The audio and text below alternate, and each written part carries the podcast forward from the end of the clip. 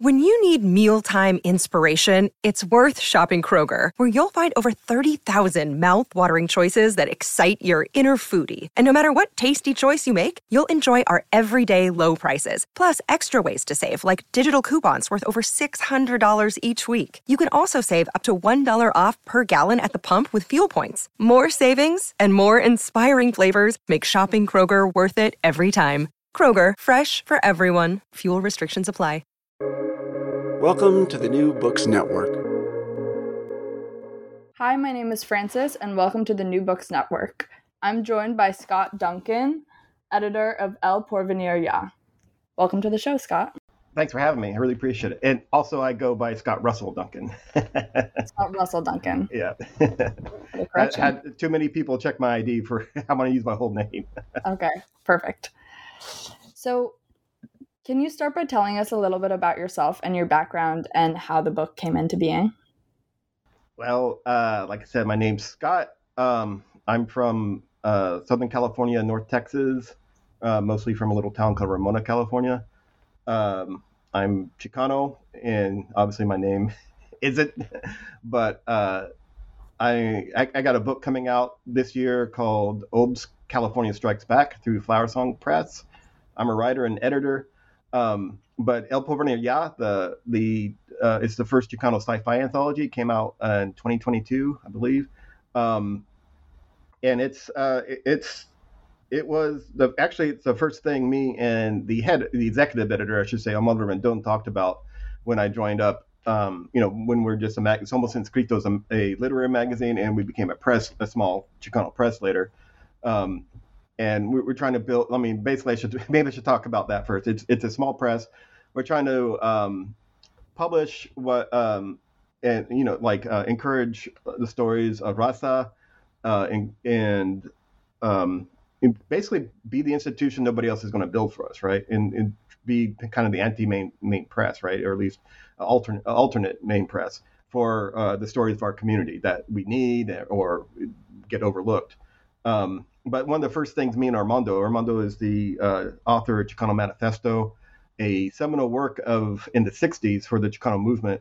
And uh, he has this little library of a lot of like old school uh, uh sci-fi books. And I was talking to him about it. And some other books that come out like uh, like Latino and Latinx um, sci-fi anthologies. And we had talked about, actually we had talked about uh, RCH Garcia, who is um, uh, like we published one of his books as well. It's called the Death Song of the Dragon Chicxulub and um, Ernest Hogan. Both are both of these these these two are like really you know they've been around in the sci-fi arena for a long time. And we talked about there's books and our our lack of rec, uh, representation and our lack of uh, you know we have people telling these stories, and uh, you know they're not getting any uh, you know there's you know Netflix isn't making any of their in their novels into uh in, into movies and uh, or and also we're getting kind of um, we're not really recognized. You know, the uh, authors like that and often get you know they get into other uh, ethnicities, you know, like that I, I think are imposed upon us, like Latinx and Latino. That's Eurocentric in my view, but um, and so they include that. But but our our particular issues, our particular backgrounds, our particular uh, uh, you know neat conversations we need to have get skipped over, and uh, we really thought uh, we really needed to have a, a Chicano uh, sci-fi or what, we're trying to call now, the Chicano futurist point of view, and have this bring them together and have this space because um, there's there's been a lot. And there's I mean I didn't mention uh, what's it uh, Rosaura Sánchez and I forget Beatriz. I can't remember her last name I'm sorry but they wrote Lunar Braceros quite a number of years ago. So there have been a few figures who've been you know last um, for more than 20 years have been putting out like we what you could say Chicano sci-fi. And there's been you know a lot of books on like you know the Ragdoll Plague, Ragdoll Plagues, which is a really great book by someone who's deceased. I forget his name because I'm bad at names. But like like we've been around. But this is the first place, and it's strange because it's it's not 1981, it's not 1975. It was 2022. you know.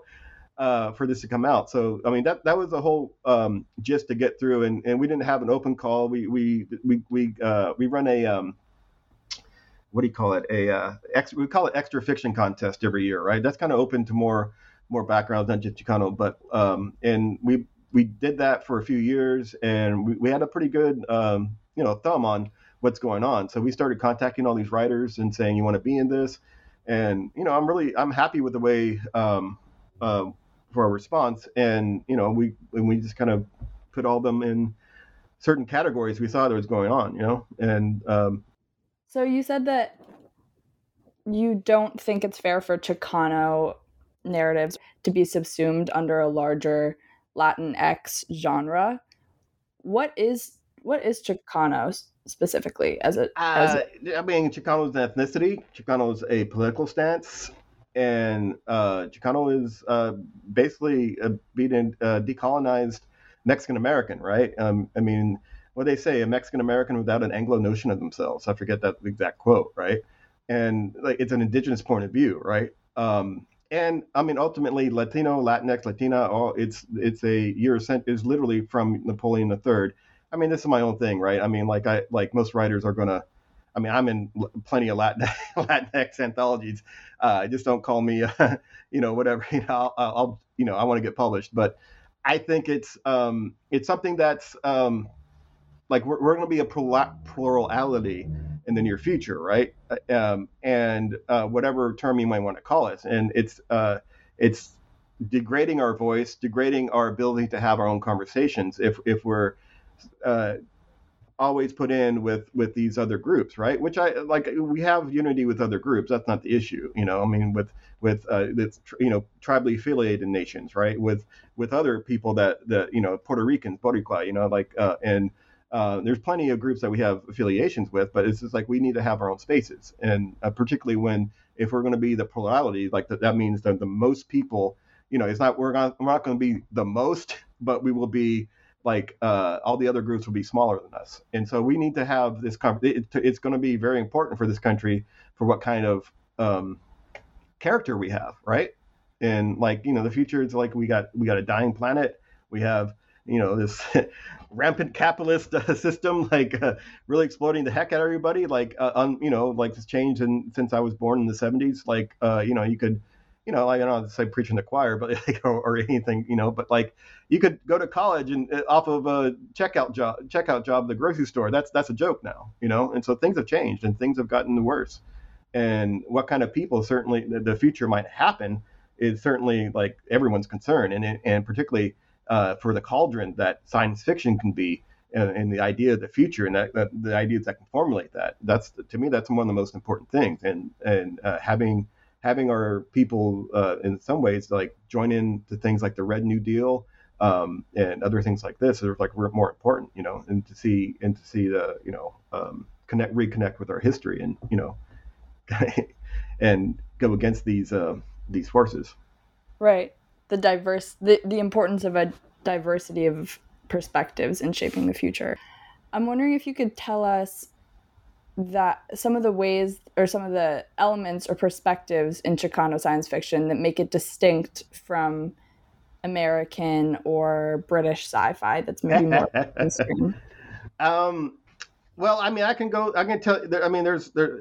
It, I can even go from the um, the sections and like I like we we we dump some of these um, stories into, right? I mean, I, I mean it's kind of like uh, there's often a longing for uh, connection to history, right? You see that a lot, like with with uh, time travel, because we, you know, our education is robbed from us. You know, like I didn't get into any kind of uh, my own past other than um, you know, the black legend um, that we're, you know, that often this this country flip flops whether we're indigenous or not according to its own needs. Um, and then uh, until I was well into college, you know, um, and then I had to do it on my own.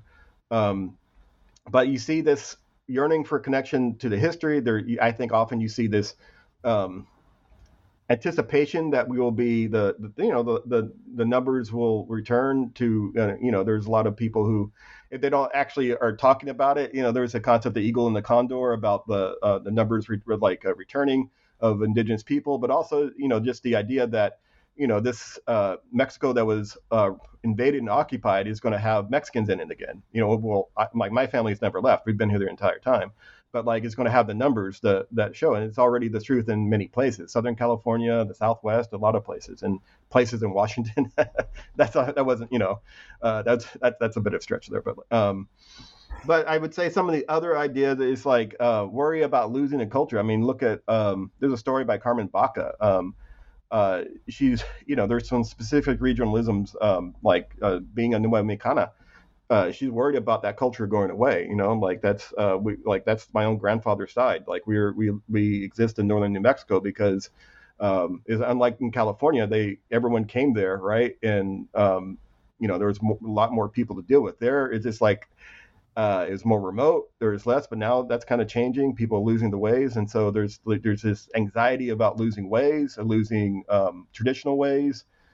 Um, there's also um, ideas about uh, what do you call it? Like I would say when in Hogan's story about um, um, pushing culture away, because it's also about culture too, right? I mean, like not pushing culture away. I mean, um, if like uh, spreading culture, right? He has a story about a Mexican restaurant being kind of a vanguard uh, of uh, like uh, programming for to, to to Mexicanize everyone, right? Um, and that kind of thing makes it. Um, I always thought, you know, I'm from uh, Southern California and Texas, right? And so you see like how culture really affects people, and like you kind of wonder. And I, my myself, I'm half white, and I can see how different ways affect people and how they uh, they they take upon um, different cultural items, right? And where does that line? At like, at what point are you are you uh, Chicano or or Anglo? At what point, right? And so it's and you see a lot of people, um, uh, even within the Chicano community, that that may be from uh, other places, but are you know full of Chicano culture. So I mean, I think there's a, I mean, a few other things that might uh, like connection with the land too. Like definitely, I mean, there are a lot of land issues that comes up quite a lot. Um, a connection with indigenous selves too, because like our like we often are come from many different indigenous backgrounds, and you know new indigenous identities are born all the time in reaction to this kind of colonial like invasion, occupation, whatnot, um, and uh, trying to and there are a lot of things with identity. I would think uh, Pedro Iniguez's um, story is really really great story in it. Um, he flies. It's about a young guy like he, he's a prisoner. He's cloned of a prisoner, and he and he's um, thrown into a war on a planet and uh, he has no background. I mean, it's almost you know, I mean, not to overdo it. I mean, it's like it, it was it's it was real. It's it's really much like the Chicano condition. We like we're robbed of our history. We're often robbed of our culture, or, or really enforced not to um, not to uh, engage with it. I I can tell you all the old people told me like uh, they all made fun of me and they uh, for my dear taco, like you know, like on my uh, some of my Apache relatives, or like their tacos they ate rather than like you know mayonnaise sandwiches or peanut butter sandwiches, whatever, right?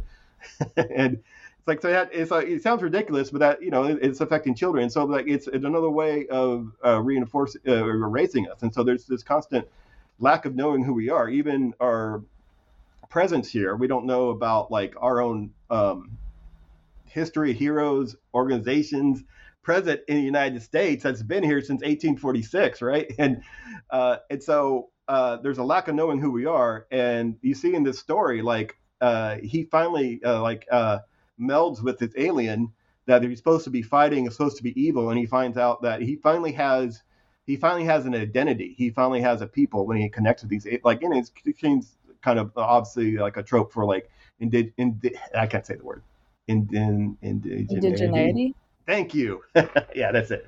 And so it's like it's he's he's finally found this connection and these people, and you know, and then he joins their, and then like you know, ultimately there's some kind of destruction. But um, I would say some some other other things too, and also like I think being seen, visibility is always a big thing. I think for a lot of people that uh, are like outlier or subjugated or however the terms you want to use, like we're just not not seen. I mean, I think there's one uh, Rudy Garcia's um, RCS Garcia goes by his one where he shows uh, he has a Anglo vet uh, being shown around, actually about an eight, a young Asian um, young man, um, and he shows him throughout the like through this time travel bus. It sounds a little funny, right?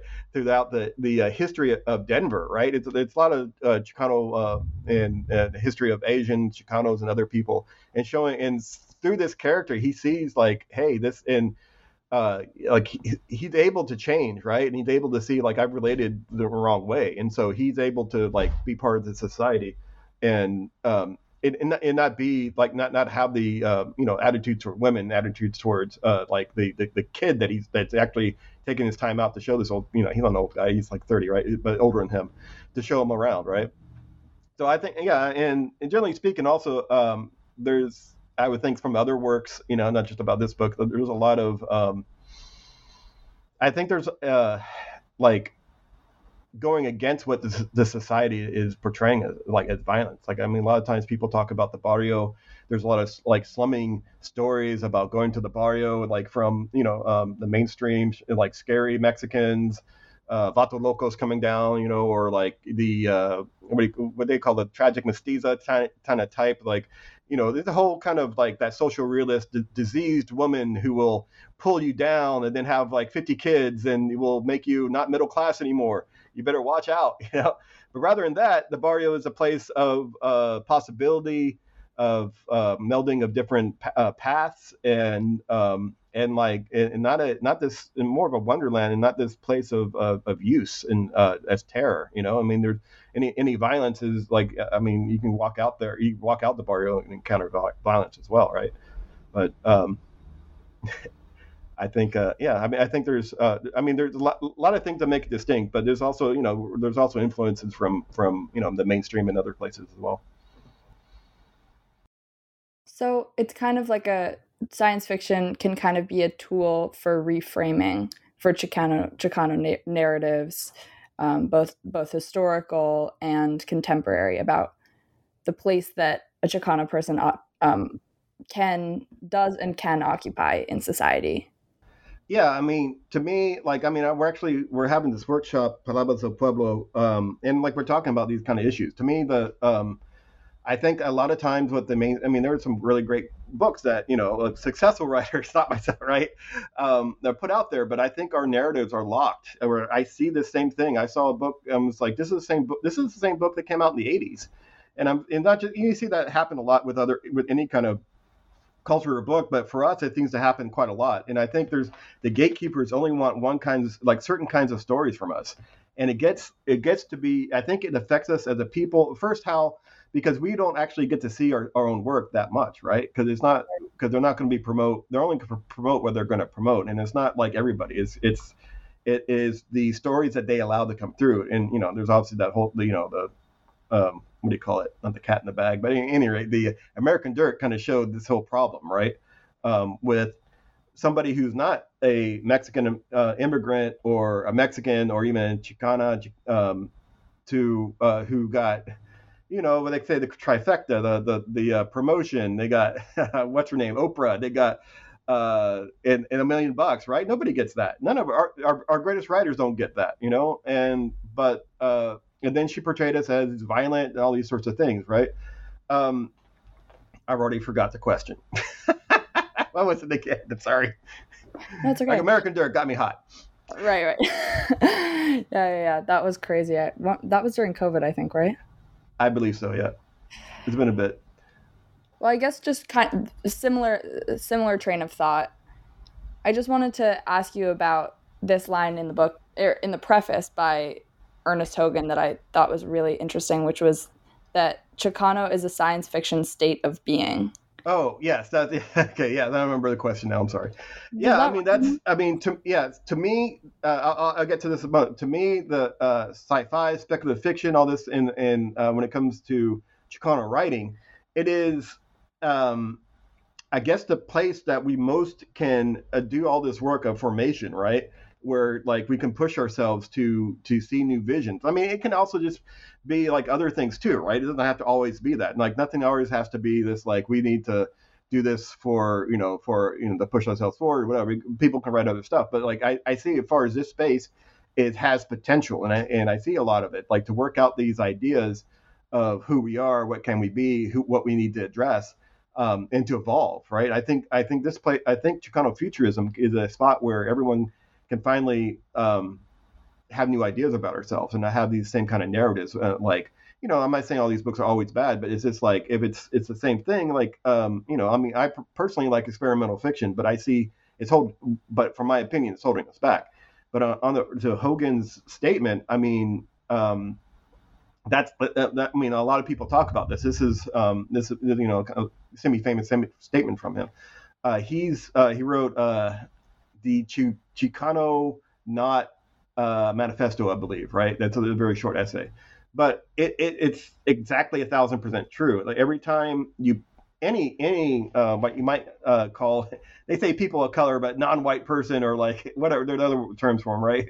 For us, um, whenever we put uh, a pen to paper, we're disproving a lot of what this this country says about us, right? That we're violent, that we're backwards, that we have no like worthy culture, that unless that somebody comes along and exploits it, right? Um, and so we are creating ourselves, particularly when we got often. Uh, you think of all these old uh, old school Chicano um, presses, right? Uh, uh that had to do quite, and then a, a, lot of the work since the '80s to like really go back and find out all our um, all our writers. Um, that are forgotten, all our, you know, all our like literary movements that are forgotten. There was a literary movement in Las Vegas, New Mexico in the 1880s that nobody knows about, you know, like, uh, I forget the name of the guy that, um, that was uh, there's a, a, figure around it, but like it's it was it was people that that came from um, a, this a lot of people sitting in the work through the newspaper that was uh, it's Spanish language newspaper, kind of Spanglish, right? And so there was there's a lot that and you know nobody's archiving it because uh, you know since then we, we're not considered worthy of study, right? Worthy of of portrayal, or everything we're doing is not is not uh, worth anything. So no one's uh, uh, saved it. So they did a lot of work to, to save our own, our own our own culture. And so I think um, I get detrained, so I need a little more coffee.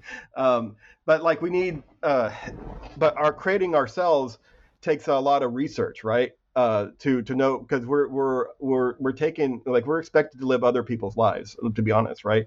I'm you know like the encroachment of uh, of American culture, um, like to totally erase us, to totally tell, tell us how we should be, to tell us like literally not to speak or speak our own languages, or like uh, let's let's say if you want to like learn Spanish again, you go to Spanish class. What what do they teach you there? They teach you how how they teach you tourist Spanish not how to speak to your grandmother. So even in our education about ourselves is often Anglocentric, right? It's like uh, they're not going to say, "What do you say when grandma yells at you to clean your room?"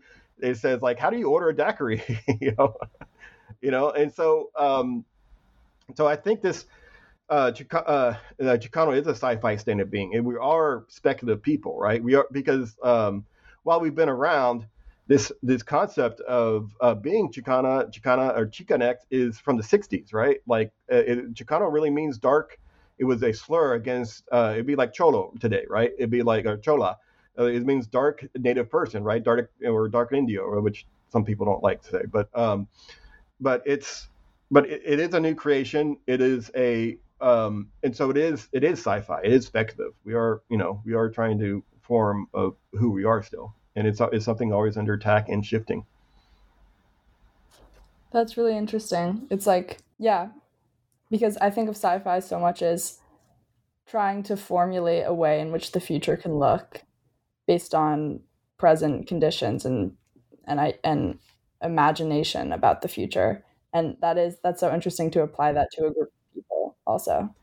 I might imagine. I might also add in that um, I very often like you know since you know I'm uh, in my late 40s, perhaps the last year of my 40s, unfortunately. The um, I, what I've seen like throughout, uh, you know, things have changed a bit, but not always as much as people think, right? As far as like uh, you know, books and sci-fi, um, like uh, television and movies and whatnot. I mean, I mean, look at Avatar. I mean, my God, but um, but like our, our portrayals are like we're, we're not seen. We're not like uh and then uh, there's a huge problem in that the mainstream uh, whatever like we we don't have our own auspices to it is uh, most more than often anglo written anglo produced and anglo and you know directed by anybody but us right? And then uh, and then so how how are these our stories? The very few that get through right? And on top of that i think it's very traditional american story to, to show these um, overcoming uh, uh, like through like bug-eyed monsters and alien CGI and, and or like you know old school uh, Captain Kirk fighting the Gorn. You remember that the Lizard Man, um, like that. That's that is reinforcing this colonial relationship with, with other groups. The Anglo uh, living in fear of the other, right? Like we're definitely we're not in that binary of the society that's often uh, like uh, black or white. We're we're the other um, we're also indigenous uh, when they want us to be, right? And then because uh, also the government t- says who is or not, right? But so my biggest best example of that is like think of all the movies filmed at Vasquez Rocks. If you know Vasquez Rocks. All right. if you saw them, they're rocks in LA, north of LA. They're shaped like this, and like uh, Buffy the Vampire Slayer, um, Star Trek, all the Star Treks really. Um, and so this is a um, natural formation in in our you know part of our homeland, which overlaps with many people, of course, and also where one of our folk heroes hid out, Tiburcio Vasquez. He was. Um, if you know Joaquin Murrieta, um, Murrieta, who's a big, you know, Yo Soy Joaquin was a big uh, poem. He was sung about. They wrote about. There was a book about him. He was. He's partly real, partly not. But Tiburcio Vasquez was real. He was you know, came later than the 1850s, he was in the 1880s. Tiburcio Vasquez said all these things about like he only robbed Americans. and he only he was supported by Californios, like the Mexicans throughout the state, you know. And uh, he was supported by the last governor, uh, Mexican governor of California. You know, he didn't turn them in. Um, and so he was celebrated uh, and he, he talked about like the the uh, abuses of the American system, the abuses of, of, American people against Mexican people, and so uh, he, that's where he hid out and where he was. Uh, I believe that's where he was finally um, busted, right? Um, but it might have been a house too, some uh, close by there. But how is that an alien spot, right? And so the people are indigenous people that are in these alien roles, right, on these alien worlds that are anything but, where the um, the main character it's always not us right the centered american most often uh, american white guy um, is reinforcing his the, their their culture and their stance against us right these stories got to change you know I've, I've had these conversations like we can't have these stories are essentially westerns that are like about genocide about occupation and then expect and, expect us all to get along. you know, we got to have a new kind of story, and like because we're we're all here. I mean, like I'm, I'm very much into Chicano sci-fi, but it's also we're going to be plurality. How do we relate? How do we relate to others? And how you know, and but we also need to call out how others have traditionally portrayed ourselves in our native uh, cousins. I really like that idea of Chicano sci-fi being a, a way to open up sci-fi as a genre as a whole genre genre um, because I think you're right. I think that so much of mainstream sci-fi is just a colonial fantasy that's being replayed over and over, um, which is the white man as conqueror and native people as other, and we see that either whether it's taking place in space or in the future or technology or whatever. Like it it is it's kind of just a tired besides for being problematic it's also just kind of a tired story. And it also ties in with patriarchy because the other the other thing is like the um you know the white human character like holding the blue uh, human woman the blue uh, alien woman or green or whoever with little antennas um, you know, it's it's a sexual, it's a sexualized fantasy. It, I mean, colonialism is sexualized, particularly, you know, it's it's something, uh, what do you call it, rapacious, uh, you know, it's about you know whether it was from the you know the British or the Spanish. You know, it was it was the same, uh, and and it's reinforcing these. Uh, you know, I mean, I people's fantasy people fantasize about whatever, right? But it, but that's not the point. The point is that like this has got all this stru- these these um, uh, structures and of uh, exploitation behind it, right? And um, and then you know that's that's our past. You know, I mean, like they they flip flop on who we are, like far as indigenous or these uh, supposed Southern Europeans, right? Um, but you know, like I have war criminals in my family line from uh, colonization on both sides, my Anglo and Spanish ancestors, right? And though I, you know, I see myself as Chicano, um, but this is a, but, but that's a fact of uh, colonization um, you know, of like these people who did horrible things and often got away with it, and still today, you know. Um, but yeah, I mean, it's it's uh, uh, it also always makes me think of the Quiet Place, right? You know, Jim from The Office, he wrote he did this movie called The Quiet Place. It was um, I watched it. I, I, was my stomach was turning, and you know, it, it went really went against my uh, every being my Chicanismo to because I paid for that movie and I had I wanted to leave. Same thing happened to Avatar with my Cherokee friend. I was like, like like I, if I leave, he's gonna be pissed. Can we paid for it? But I yeah I couldn't I can hardly hardly stand to stay in the theater because uh, you know the Quiet Place. Like and I read about afterwards because it's basic. It is a devil in the woods, 500 year old story about um, native people uh, being scary, strong, and how important it is to uh, to kill them and overcome them, right? And uh, I saw what Jim from The Office, he's the director, um, like wrote about it, and he's saying, "Oh, I, I, had no kind of colonial attitude about this. It's about protecting the women and children."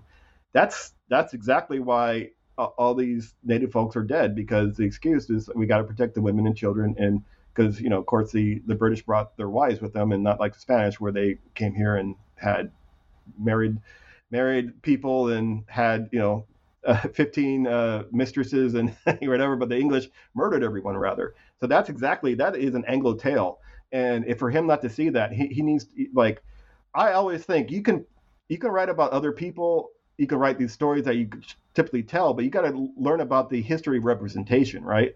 And I think he, he felt in a big way about that. You know, I mean, that's that is that is the that is a colonial that is a colonial American tale that he he's retold, and it, it's and it, it keeps on going on and on and on, you know. And so I think we, we need to have, I think Chicano sci-fi, Chicano futurism is a way to go against this. And then perhaps if, if let's say Jim from the office would, would read it, he can say, wait a second, I should make the Quiet Place number three, but make it, you know, like they become friends and, and, and with the uh, aliens, uh, you know, or then I have some brown people star in my movie as well, and maybe, you know, maybe I'll direct it, but I'll let some some uh, Chicano writers write it, and so you know, and so we can have a better, uh, you know, story where it's not about killing anybody who's slightly different from you. if you're listening, Jim from The Office, do better. you can make a donation to Somos en escrito Literary Foundation Press. All will be forgiven. and to this podcast. Were there specific themes or motifs within Chicano culture that you were hoping to highlight in this anthology? Um, it kind of like uh, you know, I mean, we all got our, our own views and things like this. Like I like, I mean, there, it's it's just uh, it, it, like we have another anthology coming out, um, but I mean, for this anthology, um, I I, I kind of expected um I mean, I got little some different things, right? I mean, like I think there was it's, it's some surprising, but I wasn't super surprised. You know, I'm I've been you know I read Chicano work. I'm Chicano, um, but uh, you know I I can't the I expected like uh, Rasquacheism. You know, that means um, kind of thrown together. Uh, could mean tacky, but it also means kind of thrown together. Like uh, if like uh, well, my grandparents had this. Like like if you go to uh, like a old school Chicano house. They they've got like uh, tires as uh, as um, flower pot holders, and they reuse everything. It's kind of it's kind of apocalyptic type type uh, like the reuse of these materials that are, are from other that were reformed from other um, objects, right? But they break and you reform them and you reuse them. It's got a strong recycling kind of element to it, pro earth. Um, and so even if they don't say that, but it's uh, so it's kind of like thrown together Rasquachoism. Um, there was ideas about uh, I kind of expected that, and uh, I didn't really see anything I didn't expect. I mean, we did uh, include like broaden the the um, kind of scope for El Porvenir Ya, in that we have like this. Uh, I, I saw it speculative this story uh, called um, El Pablito, right? It's kind of hard story to read. It, I mean, in that it's kind of like very harsh. It, it's um, it, the, the the author and her name I'm bad at names. I'm really sorry. I forgot my own. Um, uh, she she saw this um, this small record from from um, a Spanish the Spanish records in I forget um, someplace in, in you know Mexico, saying how this uh, infant dead infant was hurled at this Spa- uh, Spanish man by a by a, a, native man. Right. It was obviously a, a mixed race infant. Right. and hurled it at him, and she wrote the story around it. Uh, and you know, in the story, it's the um, the Spanish man. Obviously, there's some kind of like you know rape or like uh, use of this young woman, native woman, and he, like uh, the a character, a native character who used to be a bit uh, a bit more standing before the invasion is now um, like uh, not maybe not, but like he. Uh, so he he is part of the church, right? But he's like he's like like a handyman and he takes this infant and he bury and he buries it into like this old um, uh, native sanctuary, a place of honor, right? And he, basically showing that well, like though he wasn't this this uh, this um, infant wasn't cared for in life. I mean, wasn't cared for in death by his own own father, uh, own whatever wasn't uh, like mean, his mother meant nothing to him. That that this uh, this indigenous uh, structure still like via this man still was still there to take care of him, like to, to bring him into like to be with the rest of his family and, and ancestors, right? And it's a hard story to read. I mean, like I mean, there are a lot of stories like that. The first um, mestizo. I don't like mestizo as a colonial term. It's like mulatto, right? But like um, the first mixed race uh, child born in California was product of, of, of rape, and um, some in the the priest wrote you know this long little thing about how the uh, the mother um, you know left the infant exposed the infant to the elements, and the priest wrote all these long um, diatribe about how evil it was and all this stuff like that. I'm like, what about what about the soldier? You know, what about what about the man, the, the group of men, you know, that that did this thing? Um, so th- there's all sorts of things. That's our, you know, that's definitely in our that's in our past. And so this this story, uh, you know, it's a little more. It was a little more surprising, but I, I thought it really fit in that it, it is us reclaiming, like with this this infant, right? Reclaiming our past, reclaiming our people, and saying and, and protecting them in, in many ways. Are there any other stories in the anthology that particularly stuck out to you? or resonated with you? Yeah, uh, Kathleen Alcalá's story. Um, I mean, I I did throw, a, you know, use editor's purview to throw one of mine up, one of mine in, but I, it's a little trashy for me to talk about it. So, uh, but um, yeah, Kathleen Alcalá's story, um, Oscar and Natalia and Oscar, that really uh, stuck out to me. I mean, it's uh, I, I, really like short work in uh, flash fiction, uh, microfiction, and a long story for me is like more than four pages. Um, but she has a lot of um, character and narrative drive and, and focus, right? In, in this story, it's about some some kind of uh, strange happening happens, and the cat starts talking. There's some natural disasters going on, and the really the focus is so much on these couple and we follow them and you don't kind of notice like all this is like strangeness is happening and the cat's talking to them they bring the cat with them and they go to mexico to stay with some relatives or who live in a little more uh, real existence and have more you know food and all this kind of thing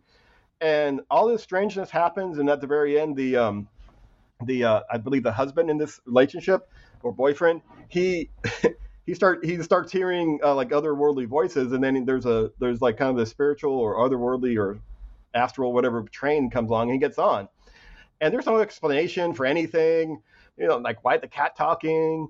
And you take it as, as this i found it surprise it really stuck out to me. I, it, I think it's very well done. But i mean um, so i thought you know that was a little surprising to me i, really really enjoyed it um, and i think it's from it might be an excerpt from her upcoming book which may not be out yet uh, there's some other things like the um, uh, who, who, do you call it? The uh, the the authors of Lunar Braceros, uh, and then I forgot the name of the sequel to that. Um, they wrote uh, kind of time travel tale about uh, this young um, grad student going back and going to the time of the U.S. invasion. Like you don't often see that. Like my my grandmother cites uh, Californios and like Mission Indians from California.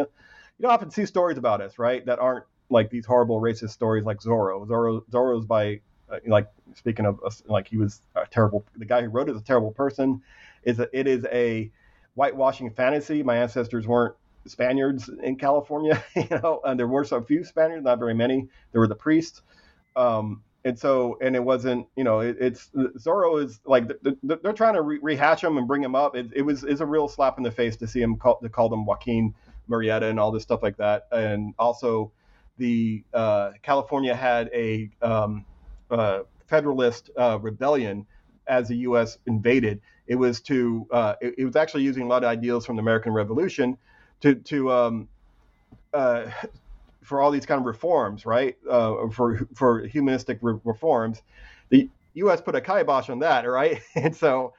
Um, for them, but in the movies of Zorro with Antonio Banderas, they it, it's like all of a sudden these evil, like um, these evil Spanish uh, Californios are rebelling are, are, rebelling in a very similar way against the U.S. for uh, like it's like it didn't happen like that. They they they came into a um, like you know like more to a rebellion. The fed, there was all throughout Latin America there was these Federalist and Centralist rebellions, and this was part of it. And they in that inspired by the American Revolution, and they actually you know, um, started hunting hunting native, native people, stealing all the land, lynching Mexicans.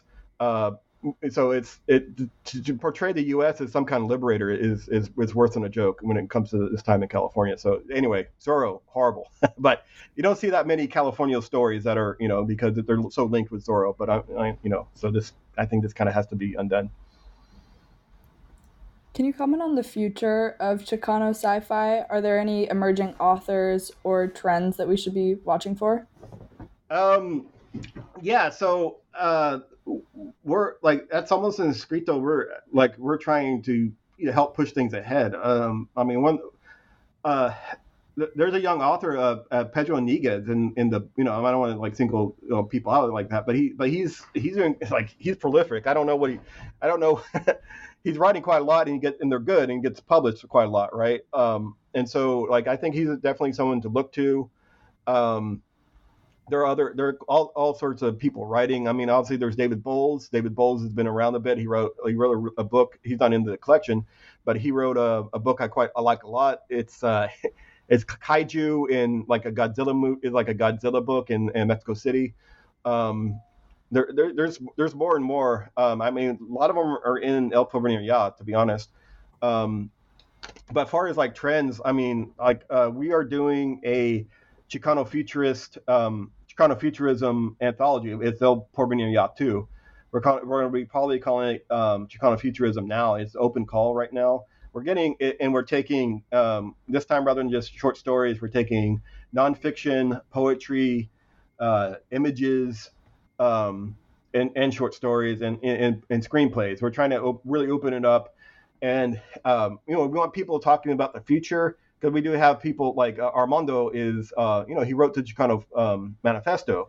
At his 50 year anniversary, he wrote the blueprint papers, reflected upon like the, the, the words he wrote in 50 years ago and what's been accomplished then and what he still sees to come. So this is a speculative sci-fi sci-fi document he wrote that's nonfiction, right? because we're you know as we said like uh, Chicano is a sci-fi is a sci-fi state of being, and there's also other authors uh, Ernesto Morales. Um, and also we're gonna get something from Ernesto Ayala, I hope, um, that are writing that, that are involved in, in writing these uh, ideas about who we are. We have something from uh, Apache Maiz um, about the ideas of nation, and so th- these are conversations that I think Chicano futurism, a speculative space, can really um, bring out to people. It's not in it's not just um, nonfiction; it's fiction as well. These we need visions of ourselves. I, I, I felt so odd. Like I can tell you, like um, we just had a workshop with um, it was still going on with uh, Lorna Dee Cervantes. I know she's a poet, of course. Um, she's famous in certain circles, of course. Uh, I'm not sure if you know her, but like she's um, like I was, you know, uh, I was younger, but you know, still old, right? when I first saw her in person, and I had never seen Chicana from uh, Southern California, like it, uh, it, would be someone my mother's generation. Right? I've seen plenty of Chicana's poets, right? But I've not seen someone of my mother's generation that that was a poet like that, and like who spoke like my mother, like people, my aunts, my my mother's friends, my you know like that. Um, and it, it, means a big deal. It means a lot to be seen, right? It means a lot to be um, in. It, it, it's uh, it, it, it's like it's hard. It's something hard to describe because um, we're meant this society thinks we're only meant for um, for things it doesn't like or or looks down upon. And but to see that we're capable of of of um, of the arts, you know, of uh, of, of thought, of um, of more than just uh, you know the the present moment. And I think that being locked in the present is something we need to we, got to think about the future to have a future, right? So I mean, uh, you know, I always lost my train of thought. I apologize again, but yeah, but uh, yeah, I think uh, Chicano futurism. Um, yeah, so the the anthology is so we're trying to open it up. I think fiction, like we got a lot of great fiction already, um, like different forms. So we're not trying to like basically we're only stipulating it has to be about the future. We're really interested in saying, I think Chicano futurism that as a notion can be wider than just about the future, you know. But like that, we're just using this as a trope to really get people to be in this conversation of imagining ourselves because I see this as a place where um, um, nonfiction and fiction come together, and I kind of have my own background, and I don't, I don't really, I think anything memoir is uh, actually speculative and non and, and is fiction, and me kind of imposing my own editorial kind of thoughts about that as well, right? So, um, so yeah, that's what I see going on for, with uh, Chicano sci-fi and Chicano futurism. I mean, there's a lot of people. Uh, I mean, you know, probably not be upset. I'm not mentioning them, but there, but there's a lot of folks out there, That and sounds like great. we're trying to bring them together. My, that that all sounds great. We are running out of time. My last question is: If someone is interested in applying to be in this next anthology, how would they go about doing so?